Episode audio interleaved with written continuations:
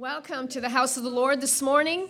Welcome online as well. We thank you for joining us. For those that are here today, for the new ones, thank you for coming. May God bless you and may He open up heaven for you. Uh, today, my name is uh, Pastor Mona. I am the lead pastor of Living Hope, and we are here going to be speaking on the things that God has miraculously done for this church body in the last 25 years. We have been here and we are going to see how our small beginnings had tremendous potential and how God has made it a great thing. Amen. So I and I prayed before. I just sensed that there's such a battle in the heavenlies this morning. Um, I'm not too sure what you're going through. Uh, maybe this message is going to help you to understand that there's a bigger picture to your small beginnings. There's a bigger picture to what you're going through. And if you only would trust God to actually look for that, what He's doing in the midst of this, I guarantee you, you will not be disappointed. You will not be disappointed.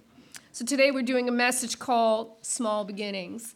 Um, you know, God is all about small beginnings, and it doesn't matter to Him how far gone we might be feeling this morning and how lost we might be even experiencing that sense of, you know, where are we going from here? You know, sometimes we're so messed up, we can't see clearly. You know, we are weak and afraid at times, and all of the cares start weighing us down to the point where we don't really see where God is. He loves to see a work begin in us individually, but also too corporately, his church body, the ones that he's called out, the ones that he has adopted into his family. He wants you to understand that there are so much bigger things before us. That saw, I saw this quote that said, From all small beginnings come great things.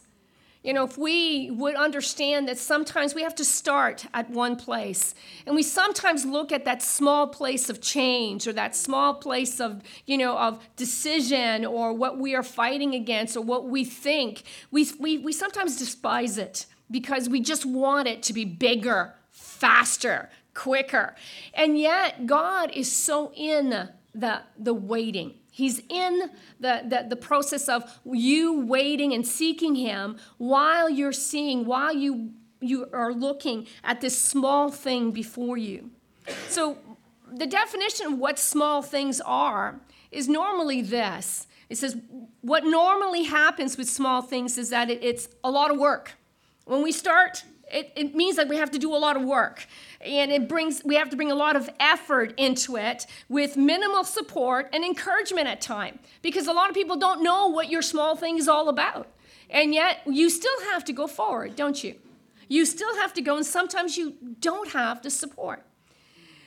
Small things often require a lot of dedication and commitment, even though you see nothing change. A lot of time, and hours are put in to those small things. And when we start, we don't know, you know, if we're going to see anything great come out of it. It also is not unusual that the small things, well, while we start those small things, we could experience setbacks in one way or another. Who has never experienced setbacks? Uh, okay, there's only one or two. Uh, many of us have. And, you know, so the important thing is that we should be keeping going, not to give up. Because in those small things, like I said, there's great potential and great things that could come from it. Here at Living Hope, we also had a small beginning. Over the years, we saw how God rebuilt not only the physical aspect of the building, He built upon our lives over and over and over again. For the last 25 years, this church had started at the beginning, 25 years ago. It started from a divided congregation, a broken congregation with the people of God who were so wounded and lost, they couldn't really see any hope anymore. And so when we started, we rented a place called the Women's Institute just down the road where we gathered with folded chairs, picnic chairs. Walked in with our chairs and came to anticipate hearing truth. Many of us had been so broken and so uh, disillusioned with the church that we came going, This is my last try. I, I just need something. God, in His infinite love and compassion, took that small beginning and miraculously brought us here. He built over and over again. As we have journeyed from this small beginning, many didn't understand what God was doing. Some even despised the work that we were doing, and also they didn't understand the sacrifice nor the heart behind why we did what we did. Nevertheless, God kept bringing people to build his church. This quote really brought uh, reality is that truth, the truth of the matter is that we, we all need to start somewhere. Despite the chaos, despite the mess, God needed to start somewhere. He was calling out for one, two people, three people to just say yes at that appropriate time. Maybe He's doing the same thing with you in your home, with your marriage. He's calling one or two, or He's calling a child or a grandmother to start praying, to start seeking and take hold of God for their family. We need to understand we have to start somewhere but it requires that we move from where we are to where God is. I remember our small beginnings. Pastor Glenn and I had sensed that God wanted to do something greater than what man could do. And so when we first arrived, we believed that he wanted to do a new thing. Isaiah 43:19 was one verse that he gave us before we even arrived here. And it said, "Forget the former things, do not dwell on the past. See, I am doing a new thing. Now it springs up. Do you not perceive it? See, I am doing a new thing. It springs up, and do you not perceive it? It says, I am making a way in the wilderness and streams in the wasteland. Many of us here could stand up and give glory to God, the measure of what He has done in this area, this dark area up north and how God just parted the darkness and brought a seed of light. The new thing God was doing was to bring blessing and a new path ahead for his people. God's people had lost their way and their love of God had waxed cold. The small beginning of this church gave many people hope and a safe place to heal. I've seen God bring people back from great deception. I've seen God ignite the love for Him once again. I've seen Him heal hearts. I've seen Him show and demonstrate His character and His ways and His faithfulness to sometimes a people who were faithless. I have seen God go after our fears and our doubt that hindered us. And most of all, I saw the small beginnings, which was really part of a bigger plan from God. God is planning something awesome for his for our lives individually and for the life of this church for the future. We are in the process right now to do a fundraiser. We started in December, and it's a campaign to extend this sanctuary. And we know that the reason why we want to extend it is actually goes back to the small beginnings. God wants to reach as many as He can for Christ. So we need to incre- increase our uh, capacity for seating so that we can reach more for Jesus. It's not difficult. It was always very simple. In that small beginning, God said, I have great things I need to do. In order to do that, he had to give us a place, which he did. This place was bought from a, a pastor who had the heart from God, who said, Listen, I'm going to sow into that church because I believe God is doing a great work. And so he bought outright the building. And since then, God has been moving and doing what he needs to do. And but we need more room, beloved.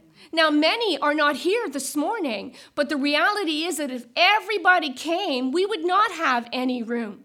And we have seen over the years new people come in, new people giving their lives to God. We have seen the reality of what God and God alone can do. But we also need a bigger place so God can continue training and equipping His saints for the assignment that He's given us. In Matthew 18, uh, 28 18, it says, Jesus came and told His disciples, I have been given all authority in heaven and on earth. This is our Jesus. Therefore, go and make disciples of all nations, baptizing them in the name of the Father, the Son, and the Holy Spirit. Teach these new disciples to obey all the commandments I have given you. And be sure of this I am with you always, even to the end of the, the age. See, as believers, we have been commissioned to be involved in God and, and what God is doing throughout the world. It's not just here in the North Shore. We can be confident that there is no unmovable uh, obstacle that God can't take care of, and there is nothing that He can't conquer. When God's Spirit is at work through us, we will accomplish the goal he, to, that he's to help that he has set before us. He's going to help us accomplish that goal. When we submit to his plan and we gain fresh strength and courage from his truth, we will, no matter what, no matter how much it's overwhelming or it's complicated or it's impossible, the task that is before us, no matter what it is here as a church, but even us individually, what you are going through, your small beginning right now, the shift that God is saying and speaking into your life. I want to do a new thing. But, beloved, we have to permit God to do that. That's where submission comes into play. We, right now, have reached 67, over 67,000. But in order to finish the project from start to finish, we will need 150. Now, I have seen God supply all of our needs over a course of 25 years. Every time we've built from that small little square box, every time we built, God always showed up. God has proven himself faithful over and over again. Now, I know that as I've sought him and I've journeyed in the last several years, I've recognized that I've been asking God, how are you going to unfold this? Have you ever asked that to God in your in your private life? How are you going to unfold this? You know, where doubt and fear is the undercurrent at times, the uncertainty, the lack of hope because we're not seeing very many things happening. Do we not ask God, how are you going to unfold this? And last week, God reminded me of another group of people who were asked uh, asked to go to rebuild the temple uh, and temple of God, the sanctuary, and Jerusalem. In Zechariah 4 1 to 10, we see the big story. But before I go to read some of this, I need to give you the background and context. Because if you don't know the story, you're going to miss the point. All right? So the story goes like this In, in 586 BC, the armies of Nebuchadnezzar captured Jerusalem which marked the end of the kingdom of Judah. The people of Judah and Jerusalem were taken captive into Babylon, where they were forced to live there for 70, 70 years.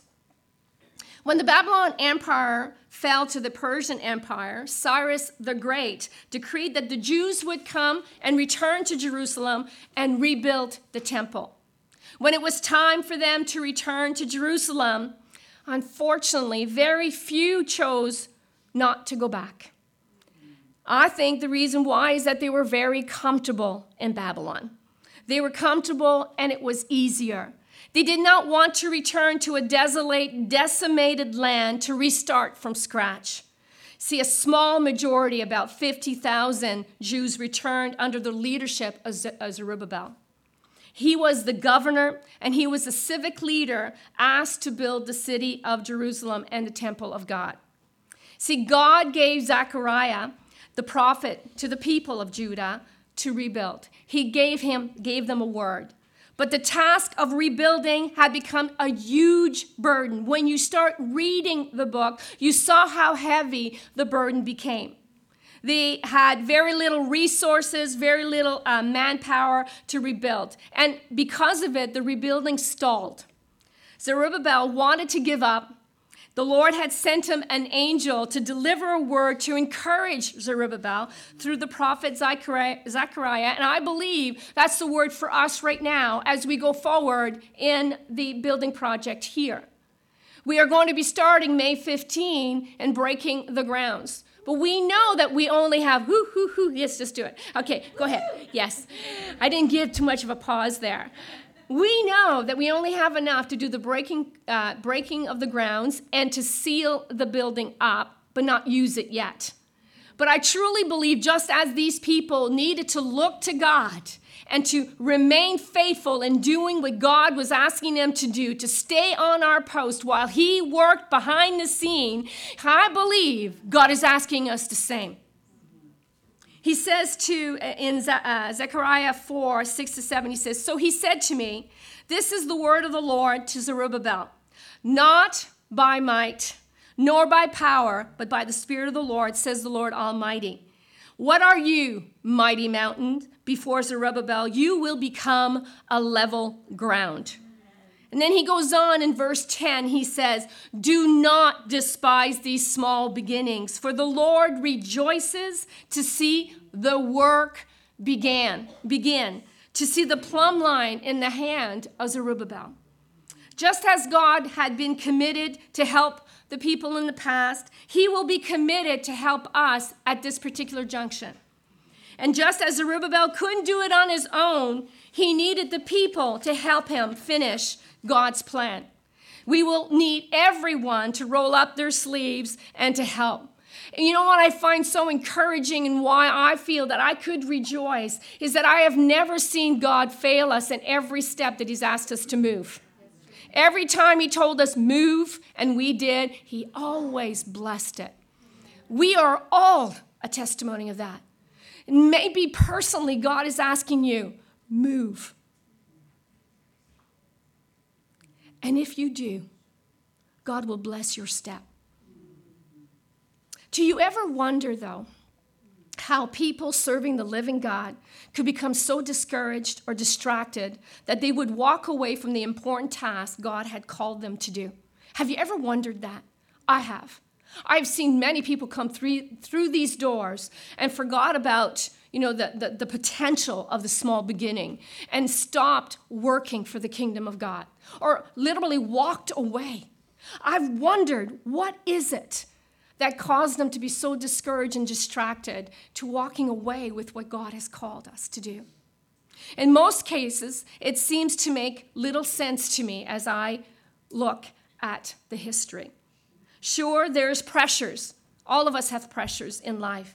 And stress is a normal part of our life, especially when we are in a position of responsibility. Yet there is a common reason why many of God's servants are unsuccessful, and it is this they do not do His work His way. Many of us are unsuccessful personally because we don't do His work His way, corporately, because we don't do His work His way. Are you getting this?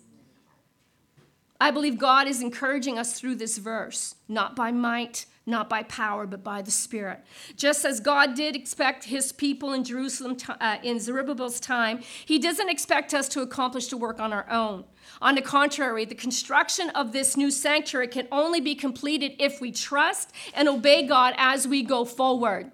Now, many of you are excited. You men who are contractors and workers, I see the team rallying around uh, Mark at this point, and you're saying to him, Hey, I'm in. I'm in. I, I, I do shift work, but I'm going to be there whenever I can. I've recognized that God has put within you that sense of anticipation and excitement because you see, you have seen what God can do with small beginnings. You have seen what God can do because you see, there is so much more we need to do. This is never, it was never about us, beloved. It was about God reaching as many as He could because there are many in this area that are so oppressed and downtrodden. They, they have no hope. And we have the hope. We have the light. We were never meant to sit at our seats and do nothing with our lives. We were never meant to be quiet and hide so we can be safe. We were meant to proclaim the goodness and beauty and power of our Lord. God has been and will forever be with us. See, there's two ways to approach God's work either us corporately or us individually. First, you can do it in the flesh, depending on your own influence, personality, giftings, resources, education, and experience. Or second, you can accomplish the task God's way through the direction and the power of the Holy Spirit. At my age, beloved, I don't want to do it the way of the flesh. I've been there, I've done that. My time is limited now. I want to do what God is asking me to do, but I cannot do it without Him. So, why is this relevant that we understand there's two ways to build, two ways to go forward? 1 Corinthians 3 12 to 15 says this it explains this If anyone builds on this foundation using gold, silver, and costly stone, wood, hay, or straw, their work will be shown for what it is, because the day will bring it to light. It will be revealed with fire, and the fire will test the, the quality of each person's work. If what has been built survives, the builder will receive a reward. If what has been uh, a reward, sorry, if it is burnt up, the builder will suffer loss, but yet will be saved, even though only as one escaping through flames. The scripture has nothing to do about salvation. It's about how we are letting the Holy Spirit move upon us right now.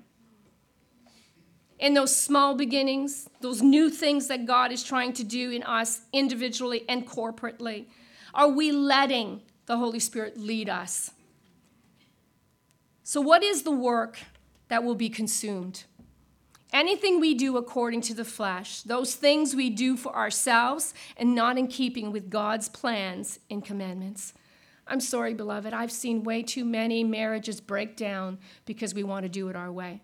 I've seen too many children, our children, our beloved children and grandchildren want nothing to do with God or don't even see their need for God in this wicked world. I've seen way too many things to, to, to show me that many of us have done it our way and not God. In the end, the only thing that will remain are those things that have been done in obedience to Him.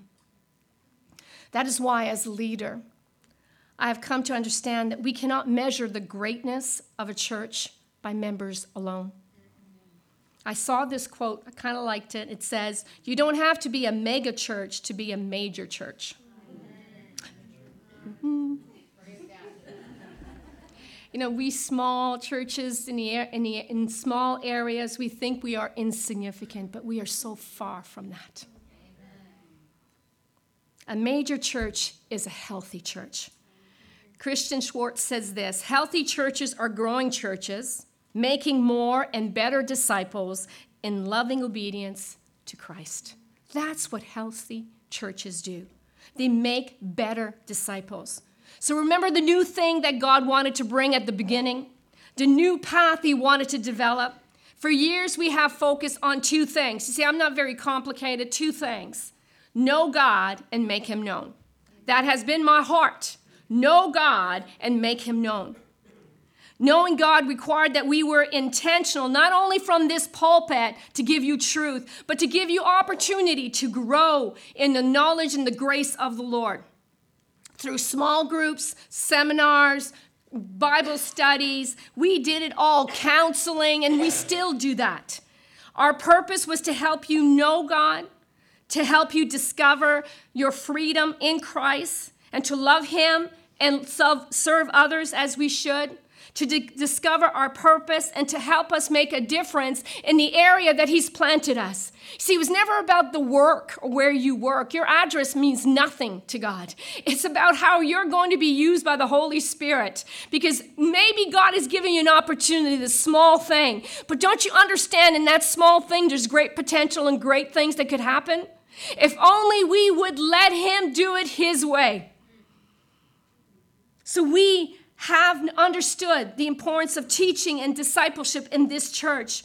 And we knew that we wanted to great to be healthy because we know what scripture says in Ephesians 5 1 to 2. It says this Therefore, be imitators of God as dear children, of God as dear children, and walk in love, as Christ also has loved us and given himself for us, an offering and a sacrifice to God for a sweet smelling aroma. So let's be honest this morning. Every small beginning, from the spiritual aspect in our life to the personal stuff, God has used. The fact is, sometimes our small beginnings are not used at all, and we don't move from the beginning. And I'm telling you, God is just telling us move, follow, obey. Don't worry about the rest. I will do the rest. What is small can become great. This is why, starting May 1st, we will be bringing changes to our website in our app. We will funnel everything that we do in this church as we do right now, currently, to help you know God and to make Him known through our website. We will gradually move away from Facebook page and Facebook groups to this new website and app. Yes, complicated, you're saying, oh my goodness, changes. Trust me, these ones are easy changes. This platform is easy to go in, much easier than all the platforms we've used before to help our people stay the course. The website, the app, the online giving is to help you stay faithful to God. And so now we're bringing in something very simple. And for this moment, we are in training. Our team is in training because we want to do this well for God. We believe the small beginning has great potential when it comes to the online giving, online reaching that people who do not know Him. See, the reality is this together we have prayed for direction, have we not? Have we not prayed for guidance from God? And while we, we, we have been waiting for God to answer, have we not kept going? Have we not kept coming? Have we not kept continuing and building his kingdom? Yes, we did. And this is exactly why I know God is rejoicing today. It has been challenging and disheartening at times, we ran into oppositions, and some have abandoned the work of the kingdom, and for that I grieve. But there is nothing I can do about it. Only God can do that. But here today, we must not forget where we come from. We must never forget and believe that God will complete this work. And just as He's done it for Zerubbabel, He's going to do it in our midst for a greater purpose than what we can see today. And so I'm going to ask the worship team to come up because I am finishing this message. Hey, you're thinking, hey, she might have another 15, 20 minutes. Uh huh. Well, I do. No, I don't. I don't. See, the promise of God are fulfilled in our lives little by little, one step at a time. It's in your small beginning that God is forming in you the ability to be fruitful and the character to sustain it. Believing that in your small beginnings, God is developing things in you that will be relevant for your future. In this small beginning, in all of what we're going to be doing in the months to come, it's going to be relevant for the future, beloved. Everything that God asked us to do was either a forewarning or a preparation or outright glorious, His presence. Let us never despise small beginnings. God is rejoicing because we are continuing His work. Continue His work, beloved.